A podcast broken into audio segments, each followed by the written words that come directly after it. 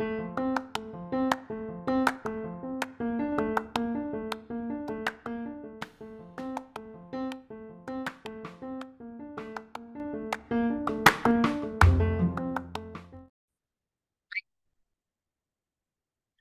alô, voltamos. Episódio 71. E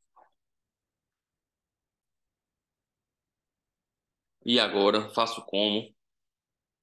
Nesse episódio de hoje, eu vou tratar de uma coisa que vem sendo falada, é... não é da, do rombo das americanas, pode ficar tranquilo.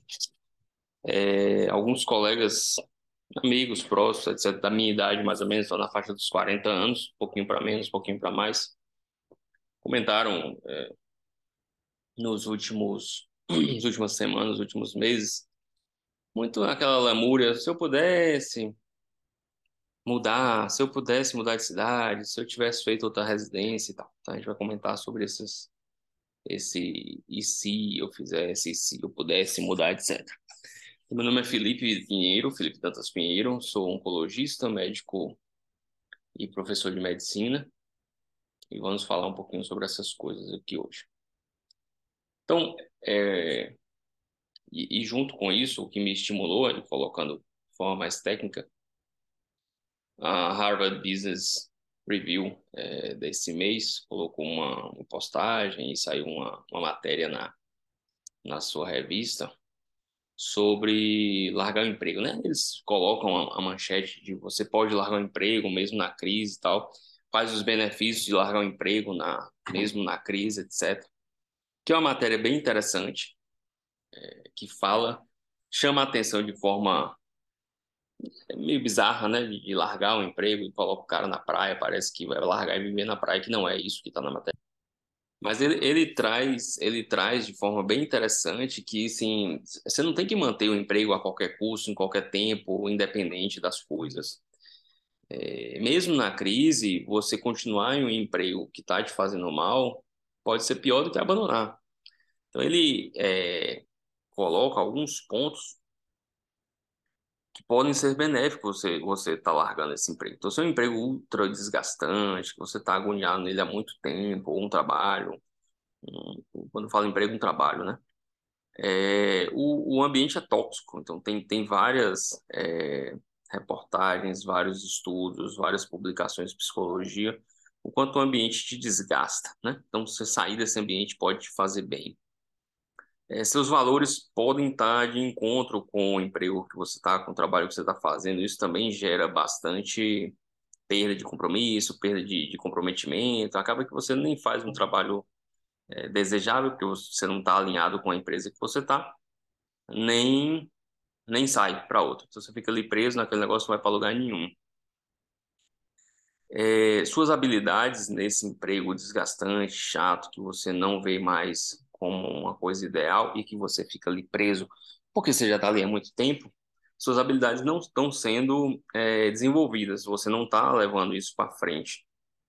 Você não está se, se habilitando mais, você não está fazendo grandes progressões na carreira, você não se entusiasma para fazer um curso diferente, você não se entusiasma para ir fazer uma, uma, uma reciclagem, para aprender uma, uma técnica nova do que você está habituado a fazer, porque você está ali, ah, você está empurrando mesmo com a barriga, então isso é, isso é muito ruim para a carreira.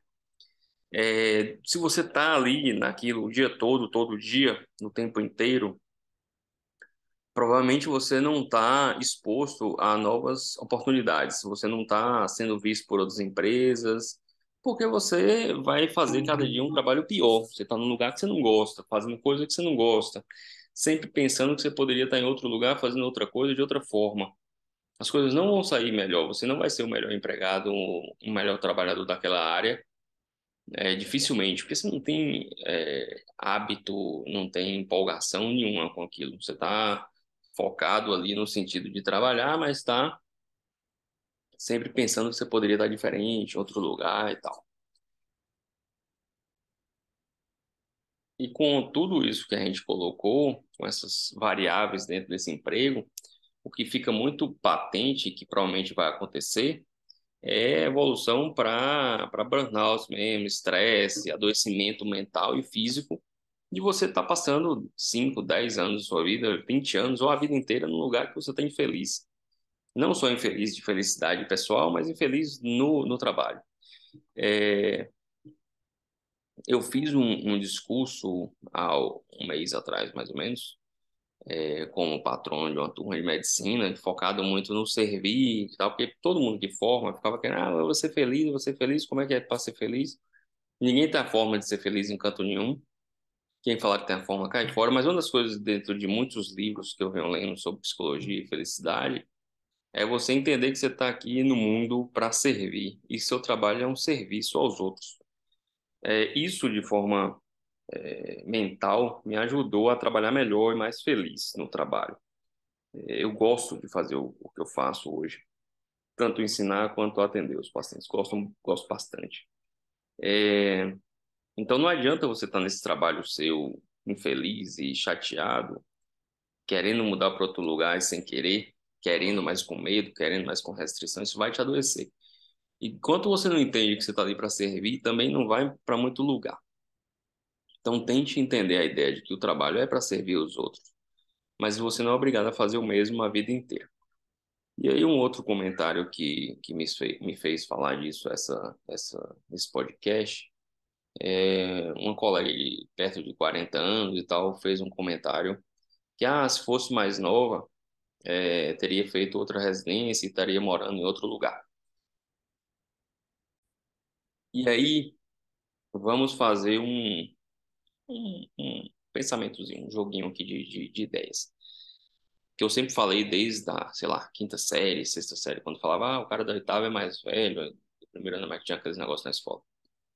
E eu ficava brincando que a gente não sabe quem é mais velho, é, porque a gente não sabe quem vai morrer primeiro. E quando a gente fala, ah, fulano é mais velho, sempre é mais ou menos na ideia de que vai morrer primeiro. E se a gente não sabe quem vai morrer primeiro, o cara de 40 anos pode morrer com 42, então ele está teoricamente muito mais velho do que o de 80 que vai morrer com 83. Então, se a gente não sabe, a gente não sabe quem vai morrer primeiro, a gente não sabe se a gente está velho ou não. Se a gente não sabe quando a gente vai morrer, se a gente não sabe se a gente é velho ou não, então a primeira coisa que tem é essa ideia de que, ah, eu estou velha, é, com, com em torno de 40 anos para mudar, fazer outra residência, ou mudar de cidade, ou largar o emprego tal, é, na minha cabeça não encaixa. Eu fico pensando nisso. Você não sabe se você vai morrer com 80 ou com 43. Se você for morrer com 80, você tem mais 40, o dobro do tempo. Você tem sua vida inteira de novo do que você viveu até hoje. Ah, talvez eu morra com 60. Você tem mais 20 anos. Você vai ficar 20 anos numa cidade que você não gosta, fazendo o que você não gosta, um trabalho que você não gosta. É, então, para mim, esse negócio não, não bate, não entra na cabeça. É, eu tô velho e tal. Não, não dá para mudar para. Quando eu coloquei alguns negócios que eu já comentei aqui nos podcasts, eu falava que até 45, 50 anos dá para quebrar e começar tudo de novo. Agora eu acho que já dá até mais, entendeu? Até os, até os, os 60 dá para ir se, se refazendo. Porque você não sabe quando você vai parar de produzir, ou quando você vai ter que parar, e quando você vai morrer. Então, como você não sabe é, até onde você vai, né? No sentido de tempo de vida, não tem como você, com 40 anos, falar que você está velha e que não dá para mudar. Então, infelizmente, a gente vê muita gente que vai empurrando, como a reportagem coloca, empurrando com a barriga um, um trabalho que não está satisfatório e, e não muda porque acha que está velho, porque tem um filho ou dois filhos pequenos, porque não dá para mudar de cidade, porque não quer fazer outra residência, porque não quer fazer outra faculdade, porque não quer mudar de área e tal. Dá para fazer. Vamos pensar de novo com, com cautela. Provavelmente a maioria das pessoas que hoje estão trabalhando na faixa de seus 40, 50 anos formaram com formaram, terminaram a escola, o segundo grau, né, o terceiro ano, em torno de 18 a 20 anos de idade, no máximo, mais ou menos por aí. Essa fase de aprender a andar, falar, conversar, correr, ir para a quarta série do primário, terminar o primário, aprender a escrever, você não vai precisar fazer de novo. Então, o que a, sua formação do que você desenvolve hoje no trabalho, se você é médico, dentista, advogado, engenheiro, etc., você fez provavelmente depois dos 20 anos. Então, se você tem 40 hoje, e você formou ali com os 25, não, até 30, é, você, depois dos 20 anos, você fez a faculdade em 4, 5 anos e fez sua formação após o mestrado, doutorado, negócio desse.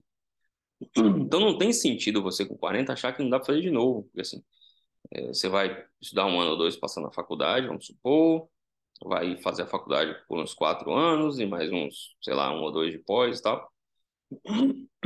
Com, pensando muito friamente e botando tudo assim muito de forma muito ruim, com 48 é, anos de idade, você está completo, né, de formação novamente. É, fica a impressão de que, ah, eu formei com 30, pô, se eu começar de novo, vou, vou terminar com 60. Não, você vai terminar com 36, com 38. E se você fizer tudo de novo, você termina com 46. Se fizer tudo de novo, com 54. Então, é, o que a gente fez até 18, 20 anos de idade não vai ser feito de novo. É, o que eu fiz para ser oncologista, mestrado, blá, blá, blá, demorou seus 6, 10, 11 anos, entendeu? 12 anos. Então, eu terminei isso com 20. Não, residência com 28, se não me engano, sei lá. Então, 8 anos sei lá, esquece a conta, mas vamos supor com 30 anos. Então, com 42 dá para terminar de novo, com 54 terminaria de novo, com 66 de novo. Então, não tem, não tem que ficar achando que 40, 50 é velho. A gente teve uma, uma colega mais velha na faculdade, de seus 30 anos, se não me engano, na época, que a gente tinha seus 18, 20. É, eu acho que ninguém sabia muita idade, eu não lembro. Mas ela tá aí de boa, trabalhando igual todo mundo. Ela fez de novo, ela era formada. É, quando eu fiz o mestrado agora, eu tinha quatro lá, mudando de área completamente no mestrado. É, não tem que parar, a gente, como, como professor, eu vejo vários, é, vários estudantes que são formados em outras áreas, já tem filho, já tem família. Você não tem que desistir do que você quer achando que, que tá velho. Não tem, não tem lógica. Você não tá velho. Primeiro você não sabe. Primeira coisa que tem que na cabeça, não tem como saber se a gente tá velho ou não. A gente não sabe o dia que a gente vai morrer. Então, me lembro bem de uma paciente que eu insisti para operar um tumor de estômago com 89 anos ou 91, não lembro. Isso já tem sete anos. Essa paciente voltou comigo há uns seis meses atrás, todo ano ela volta e tal o filho queria me matar, que falou que, que eu estava louco, como é que opera e tal. A gente não sabe se a paciente tem todos os critérios para ser operado e está bem, e o anestesista libera, o cirurgião libera, todo mundo liberou. É, você não vai cancelar só, entre aspas, porque ela tem 89 anos, 90 anos. A gente não sabe até onde a gente vai. Então você não tem que desistir das suas coisas por conta da idade, por achar que vai demorar, de forma alguma. Na outra ponta do pensamento, tem aquela pessoa que muda demais. A gente vê isso, a gente tem colegas é, da minha turma de faculdade, de colegas de, de escola, que, que largaram a faculdade no meio, fizeram outra, e largaram a outra, e fizeram a outra, e largaram outra. É, colegas que moraram numa cidade A, foi para B, depois para C, e tá na D reclamando, querendo ir para E. Talvez não seja as cidades, as faculdades, as profissões que estejam é, tirando ele do, do conforto. Talvez o problema seja nele, não nos outros. Então, cuidado também para não ir para o extremo e falar, ah, tal, a gente viu aí, Felipe falou que tal, e fulano falou que é para mudar mesmo. E aí sai mudando todo dia não para em canto nenhum. Aí dificilmente você vai fincar raízes na profissão, com família é, na cidade, vai se desenvolver como pessoa, porque você está pulando a cada cinco anos, você muda de cidade, a cada oito anos você muda de profissão. Então, as coisas não são é, definitivas, tirando a morte, né, que a gente não tem o que fazer, mas as outras coisas podem ser modificadas. O que vai pesar aí é o quanto você quer mudar de profissão, de cidade, de área, é, o quanto isso tem de valor para você, essa mudança, o quanto está sendo ruim estar numa, num local, sabe? É, o quanto de, de mal isso tem feito para você e e o quanto de ruim vai ser a mudança a curto prazo. É, o quanto você vai sofrer para fazer a mudança, o quanto vai impactar em sua vida. E muitas vezes as pessoas não mudam, não é porque tá velho, acha que tá velho, é porque tem medo mesmo da mudança. A mudança é meio, meio não, bastante traumática. Eu, eu falo e, e não nego, assim, eu fiquei três anos quando eu me mudei para Conquista, reclamando e achando que eu não devia ter mudado. É, quando eu mudei de clínica e o primeiro, a primeira ideia, o primeiro investimento deu errado, fiquei dois anos colocando um ano e meio falando que não faria mais nunca nada de novo. E depois fiz.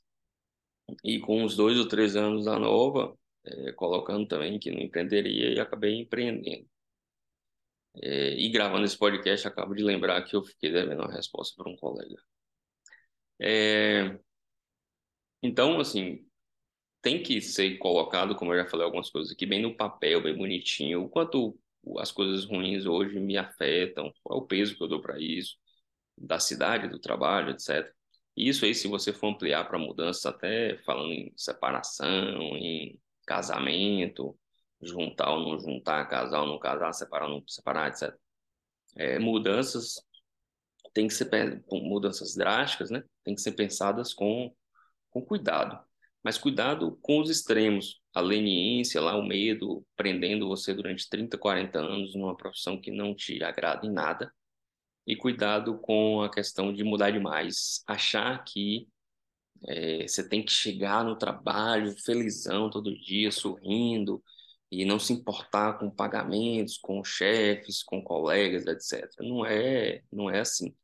Mas todo dia chorando, reclamando, resmungando, e eu falo por experiência própria, estou é, um pouquinho melhor, mas já fui muito isso. É ruim, adoece as pessoas. Locais de trabalhos ruins, colegas de trabalhos ruins, ambiente de trabalho, de função, de emprego ruim, adoece as pessoas mentalmente, fisicamente. Você tem que procurar um equilíbrio, certo? Então não não não se deixem paralisar pelo medo, nem troquem demais é, buscando o pote de ouro do arco-íris, porque não vai ter isso. É, sugiro sempre que for fazer mudanças mais drásticas, colocar na folha de ofício, como eu já falei aqui algumas vezes, pontos positivos, negativos, dar ponto para tudo, pensar muito, muito, muito. Se você, por exemplo, está 10 anos no emprego, 15 anos na cidade, sei lá, 20 anos com uma profissão, você não tem agonia nenhuma de fazer a mudança. Você pode tentar fazer uma mudança menos drástica, manter um turno, e no outro turno estar tá estudando uma coisa nova. É, você pode, com, com a aviação, nossa malha aérea tá melhorzinha, né? Menos pior.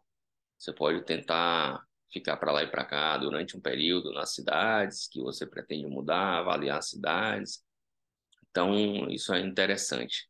É, o artigo que, que eu coloquei, eu cito aqui, está no, no Instagram, é, como, como sugestão. Tem livros sobre a questão da felicidade que eu citei aqui do servir muito são é, também estão no Instagram como sugestão de livro, mas eu vou citar aqui para vocês. Os livros são Em Busca de Sentido, é, Em Busca de Nós Mesmos, O Jeito Harvard de Ser Feliz, Pense como um Monge,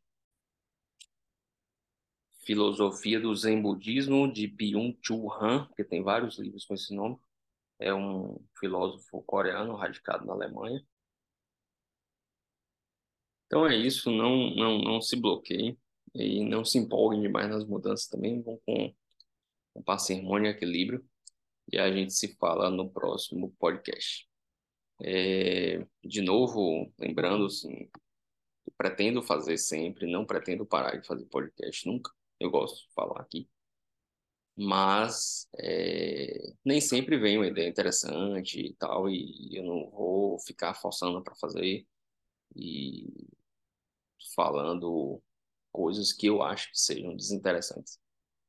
Então, a gente sempre vai ter a ideia, no mínimo, eu vou me forçar a fazer um por mês, mas a ideia é fazer um semanal. A gente vai se falando. Muito obrigado aí por todos que, que participam, mandam mensagens e nos ouvem. Um grande abraço.